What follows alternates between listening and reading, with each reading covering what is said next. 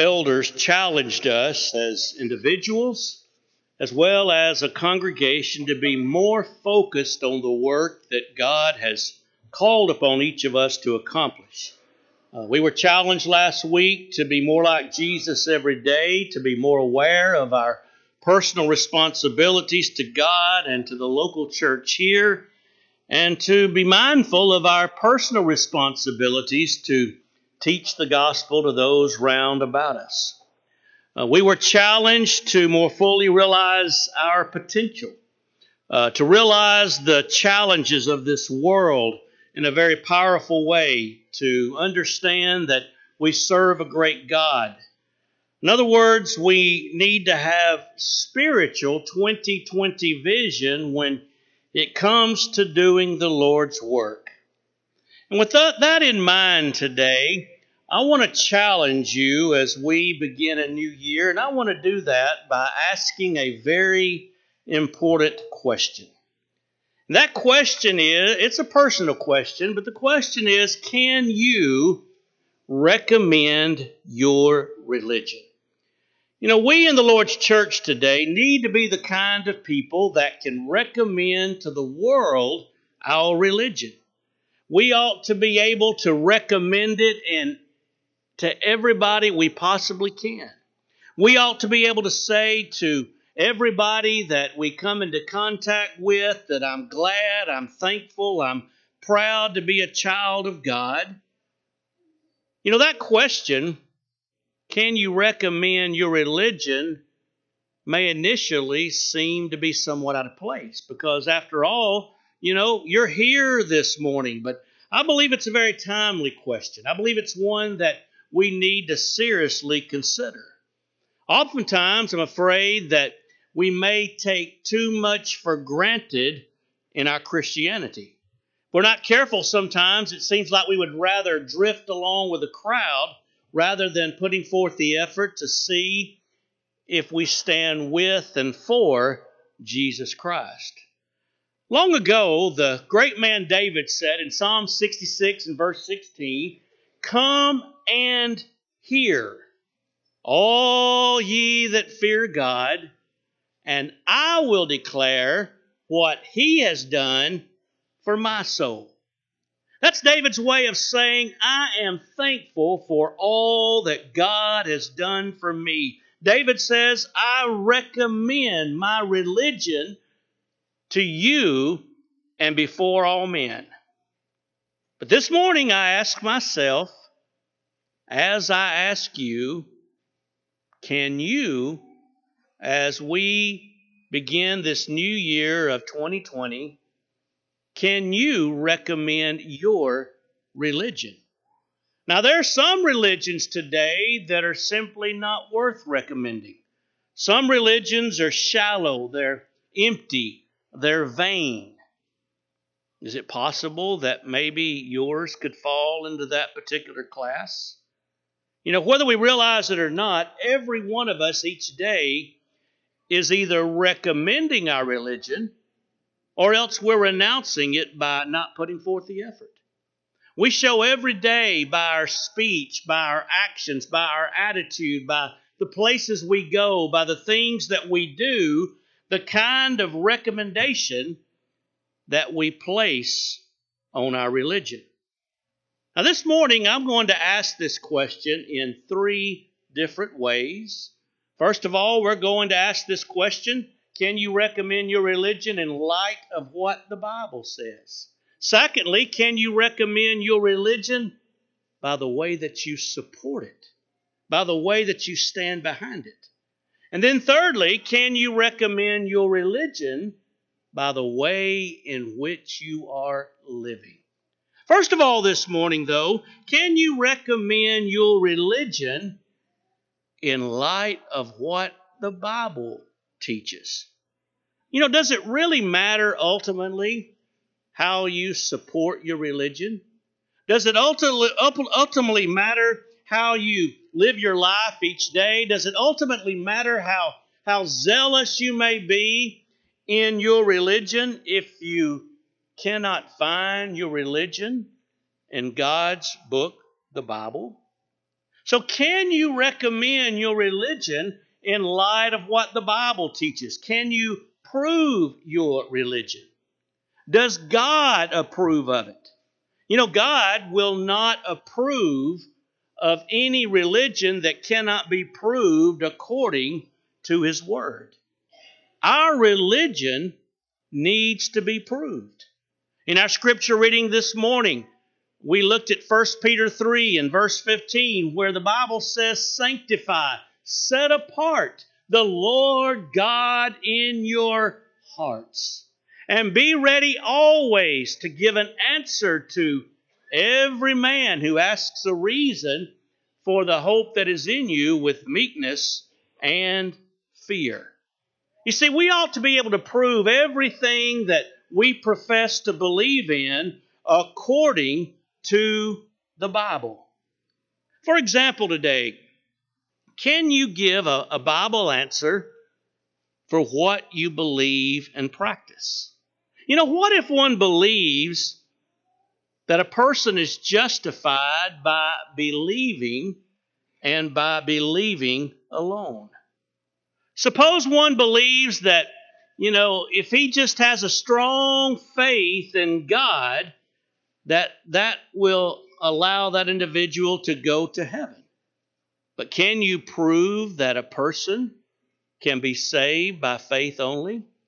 Now, you might be able to prove that based upon what some preacher may say, based upon what some man may say, but you cannot prove that by the Bible. The Bible says in James 2 and verse 17, even so faith, if it hath not works, is dead, being alone. A few verses down in verse 24, he says, You see then how that by works a man is justified and not by faith only. Or what if one believes that an individual simply cannot fall from grace? Can you prove that once a person is in a saved condition, that he's always saved? Now, you might be able to take the creed book of a denominational church, and you might be able to open up that creed book and prove from that that a child of God can never fall from grace. But you cannot prove that from the Bible. The Bible says in 1 Corinthians 10 and verse 12, Wherefore let him who thinks he stands take heed lest he fall. Or what if one actually believes that, that one church is just as good as another? You know, just attend the church of your choice. That's all that really matters. And there are honest and sincere people, millions of people like that who honestly believe it does not matter what church a person is a member of, just as long as they're sincere. But can you prove that? Now, you may be able to prove that based upon what your parents have said and taught you down through the years, but you cannot prove that from the Bible. The Bible says in Ephesians 5 and verse 25 that Christ gave himself for the church. Acts 20 and verse 28 tells us that Christ purchased the church with his own blood. In Ephesians 4 and verse 4, the Bible clearly states that there is one body, and that one body is the church. Ephesians 1 22 and 23. Paul told the Corinthians in 1 Corinthians 12 and verse 13 For by one Spirit have we all been baptized into one body. So it does matter what church a person is a member of. We need to be a member of the church that Jesus purchased. We need to be a member of the church that Jesus gave himself for. We need to be a member of the church that belongs to him. Or what if one believes that it simply doesn't matter if one is immersed or sprinkled from baptism? Can you prove from the Bible that sprinkling would be an acceptable form of baptism. Now, again, you may be able to take a church manual, a church discipline. In fact, the church discipline of the largest church in our city today has it very plainly stated that our church baptizes by sprinkling, pouring, or immersion. It's your personal choice. But can you prove that? You cannot prove that from the Bible. The Bible twice says that baptism is a burial in water. Colossians 2 and verse 12 says we're buried with him in baptism. Romans 6 and verse 4 says, Therefore we are buried with him by baptism into death. Or what if one believes that a person doesn't even have to be baptized in order to be saved? Someone says, Well, I think a person is saved when he accepts Jesus Christ into his heart, and, and then that person is baptized later on. I just can't see that baptism has one thing in the world to do with a person being saved. Again, I ask you today can you prove that by God's holy word? Now, you may believe that baptism is not essential based upon what some preacher may say, based upon what some church manual or creed book may say, but you cannot prove that by the Bible. And Ananias told Saul in Acts 22 and verse 16, Why are you waiting? Arise, be baptized, and wash away your sins, calling on the name of the Lord. Peter said, The like figure whereunto even baptism doth also now save us. 1 Peter 3 and verse 21. Jesus said in Mark 16, 15, and 16, He who believes and is baptized shall be saved. And so I ask you this morning can you turn to the Bible and give book, chapter, and verse for what you believe and practice? Now, folks, that's very important to be able to do so. Because the Bible says in 1 Thessalonians 5 and verse 21 that we are to prove all things and to hold fast that which is good. We're admonished in 1 John 4 and verse 1 Beloved, believe not every spirit, but try the spirits, test the spirits, whether they be of God. Why, John? because many false prophets have gone out into the world. 2 Corinthians 13 and verse 5 encourages us to examine yourselves whether you be in the faith. Prove your own self. Now, if these scriptures teach anything at all, they teach that we ought never to take another person's word about our religion. But instead, we ought to follow the example of those Berean brethren in Acts 17, verse 11, and we need to search the scriptures to see whether these things be so. You know, the Lord Himself said that some people's religions would be vain and useless and worthless. In Matthew 15, verse 8, Jesus said, You know, this people draw near to me with their mouth, they honor me with their lips but their heart is far from me. In vain do they worship me. How, Lord? Teaching for doctrine the commandments of men. And, folks, whenever we teach the commandments of men in matters of doctrine, it makes our religion vain. And so we need to understand that for our religion to be right, we need to be able to find it in God's book, the Bible. In John 8 and verse 31, Jesus said, If you continue in my word, then you are my disciples indeed. Lord, how are we going to know if we're following you faithfully? How are we going to know that we are truly your disciples? He says, You can know that if you continue in my word. And so, first of all, today, can you recommend your religion today in light of what the scriptures teach? Can you find the name of the church that you claim to be a member of on the pages of the New Testament?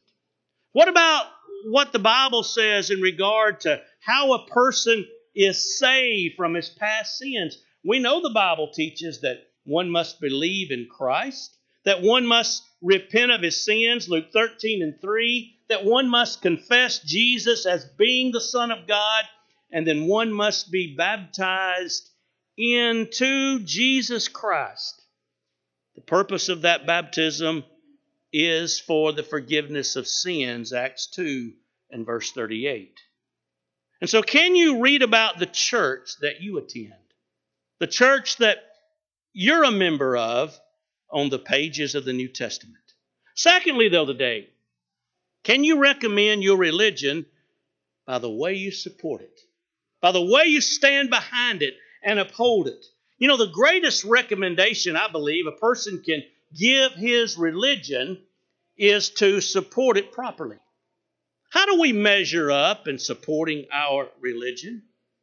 You know, some of our ladies here, some of our ladies that have children, if you hear that maybe a consignment shop is fixing to have a big sale on kids' clothing, word will get around fast, won't it?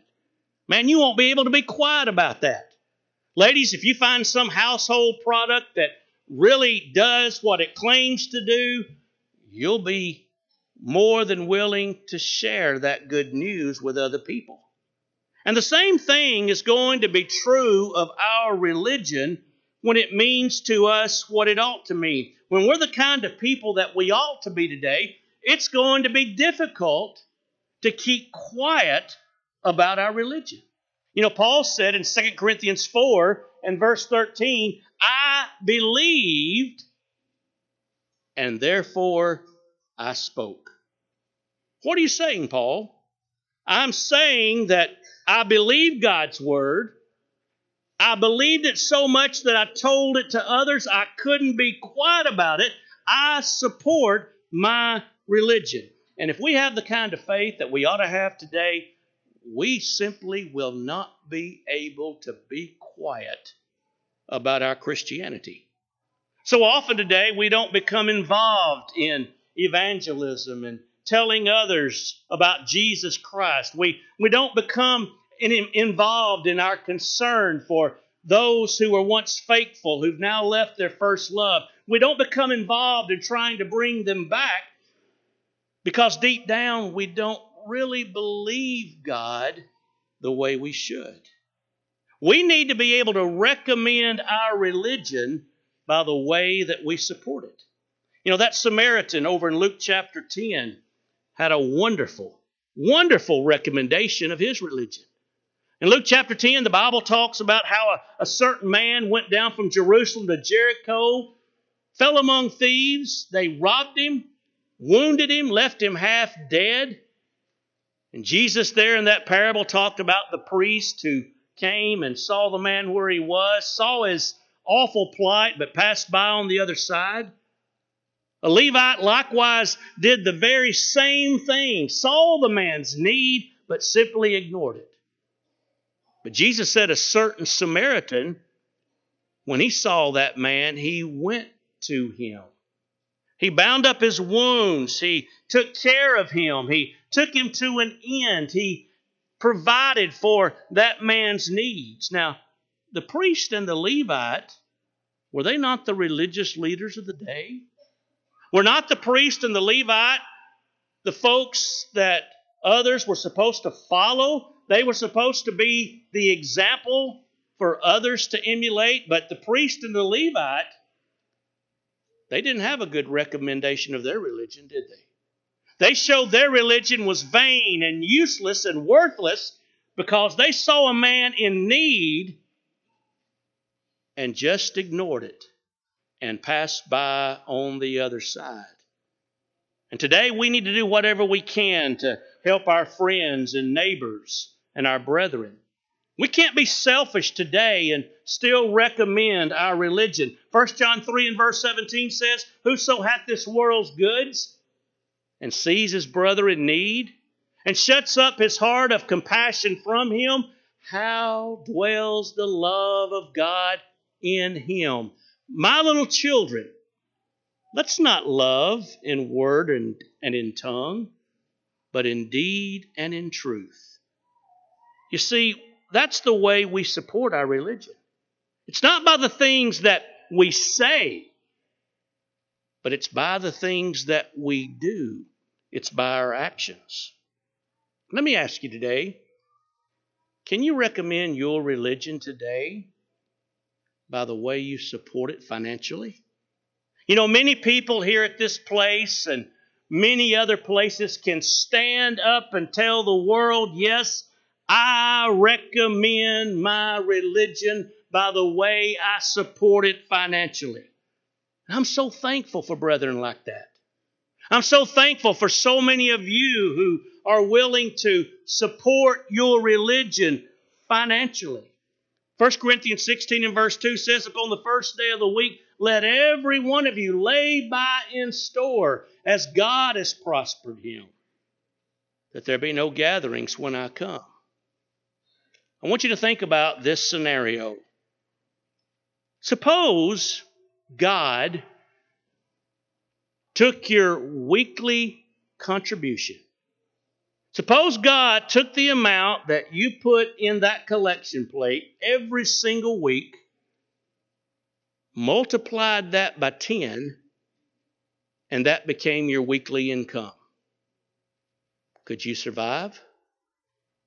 Would you be much better off? Or would you be infinitely worse off. If God took the amount you gave to Him every week and multiplied that by 10, we need to be able to recommend our religion by the way that we support it financially. Do you recommend your religion in that you are always willing to be involved in good works? Do you recommend your religion because you're willing to support any and every good work? Titus 2 and verse 14 tells us that we need to be zealous of good works. Are you ready for every good work? Titus 3 and verse 1. Are you full of good works? Acts 9 and verse 36. Are you careful to, to maintain good works? Titus 3 and verse 8. Are you showing yourself to be a pattern of good works. Titus 2 and verse 7. Do others see your good works and glorify your Father which is in heaven? Matthew 5 and verse 16. Let me just ask you as a group of people if someone were to walk into this building from this community who had never been here before, would we impress them as being people who are zealous of good works. You see, in everything that's good and right, we need to be for it. We need to be zealous in making sure it's a reality. Let me ask you can you recommend your religion by the way that you support it, and that you always faithfully assemble with the saints? Do you just attend the one service on Sunday morning and let that be it? Now, again, I'm not talking about those that have physical ailments and problems that it's just beyond their control. I'm saying if you can be here, are you here? We all have 168 hours during the week, every one of us without exception. How much of that time do we give to the Lord out of that 168 hours? I don't believe it's too much to ask just to give four hours a week to the Lord in worship, we still have 164 hours left. Can you honestly say, yes, I recommend my religion by the way I support it in my attendance? And think about it this way suppose everybody else here was as faithful as you are in their attendance. Would there be anybody here tonight? If everybody is as faithful as you, Will there be anybody here this coming Wednesday night?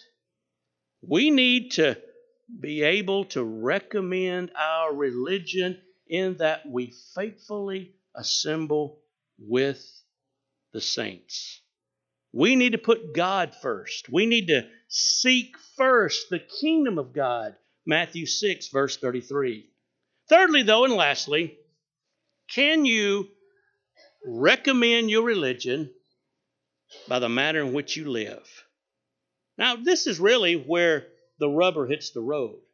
I mean, this is where it really gets close to home. Does your religion and your life complement each other?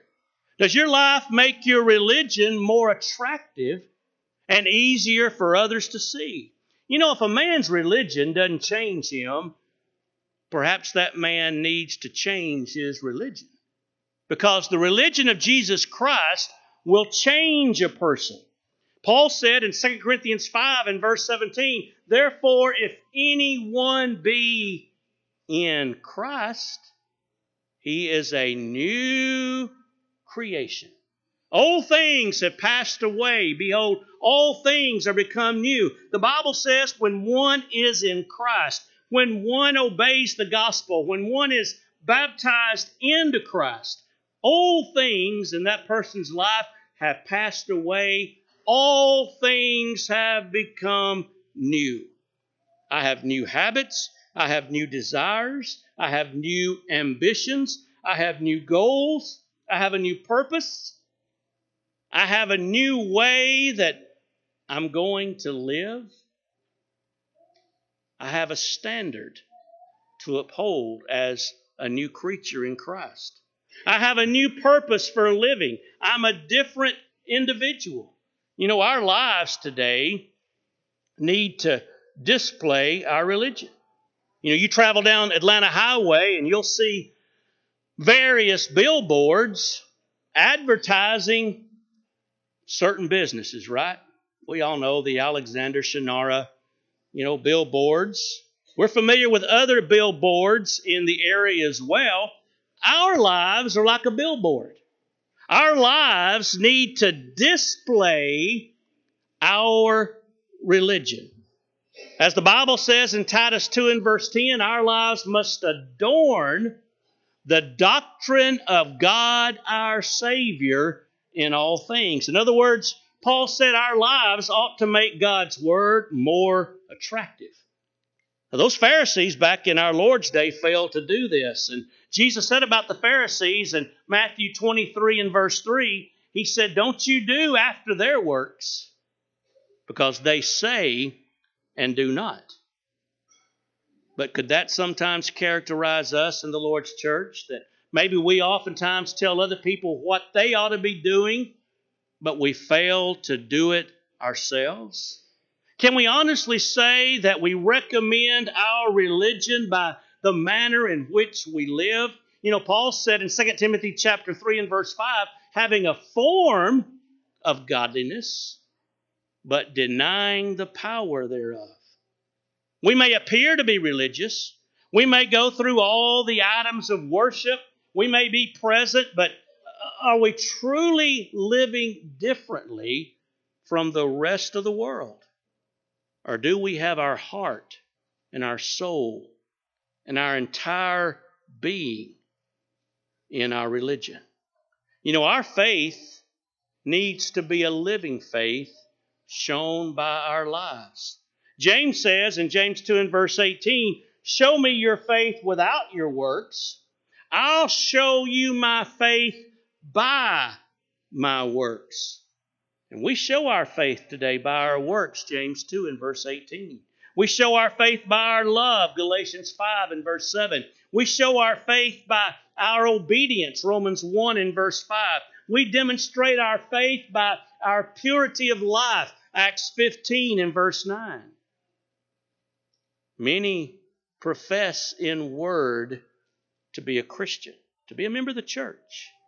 But how often do our lives contradict what we say? As Titus 1 and verse 16 says, they profess to know God, but in works they deny him, being abominable, and unto every good work reprobate. Paul said that some people profess to know God, but by the way they live, they deny him.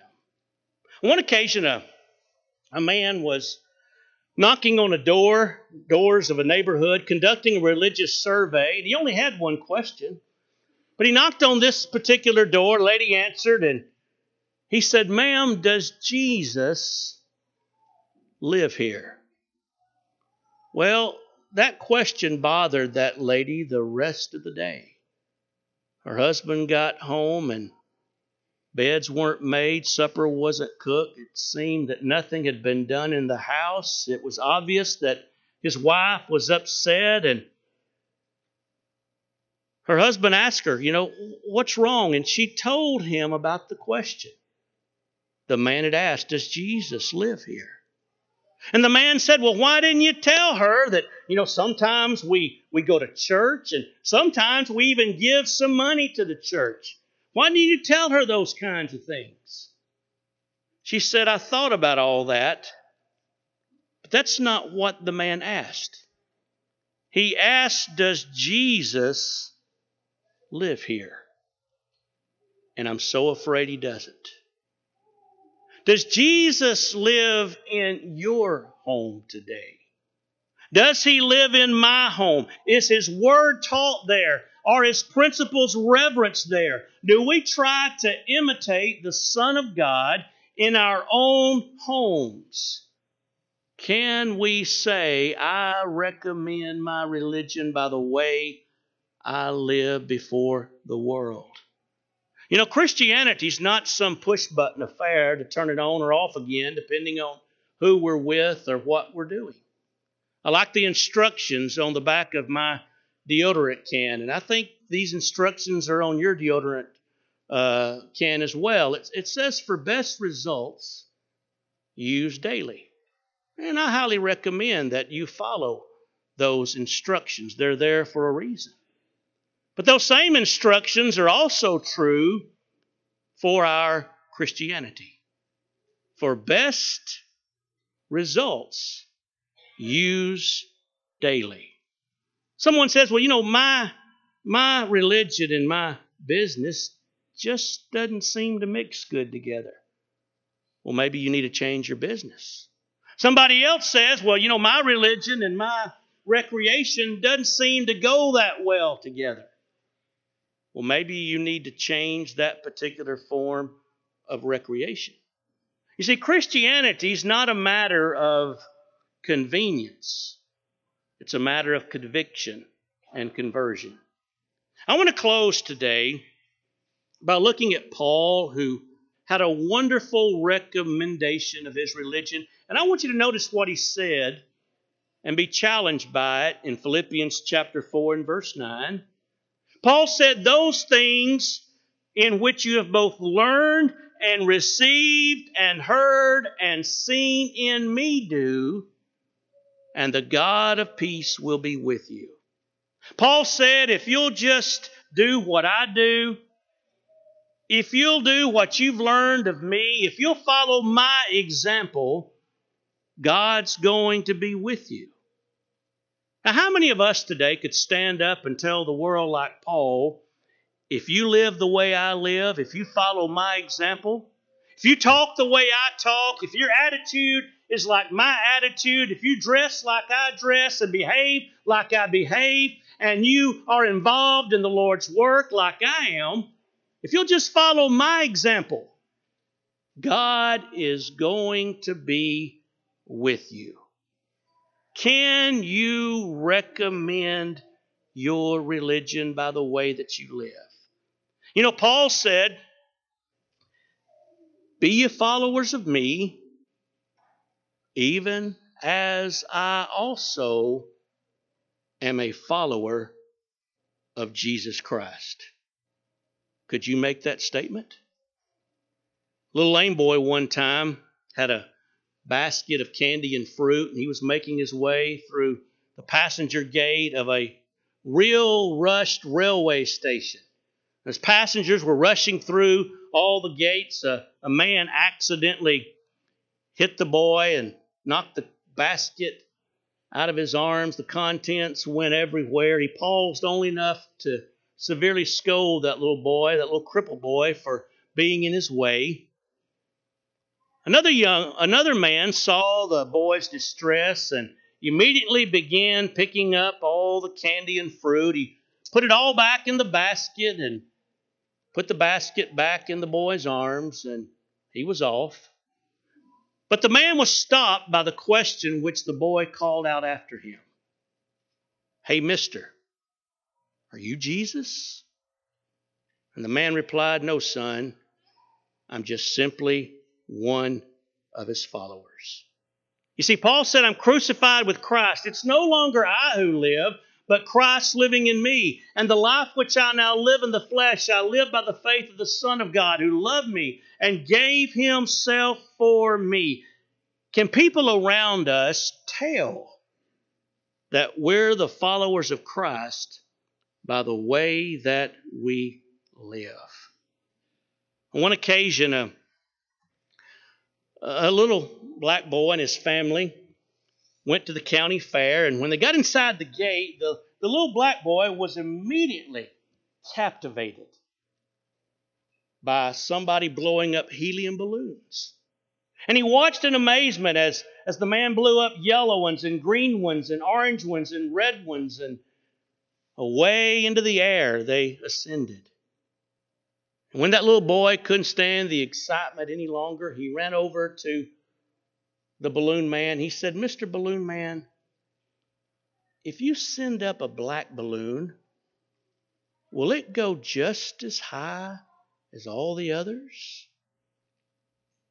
The balloon man took a black balloon. He didn't say anything, but he filled it with helium. And sure enough, it went just as high as the others.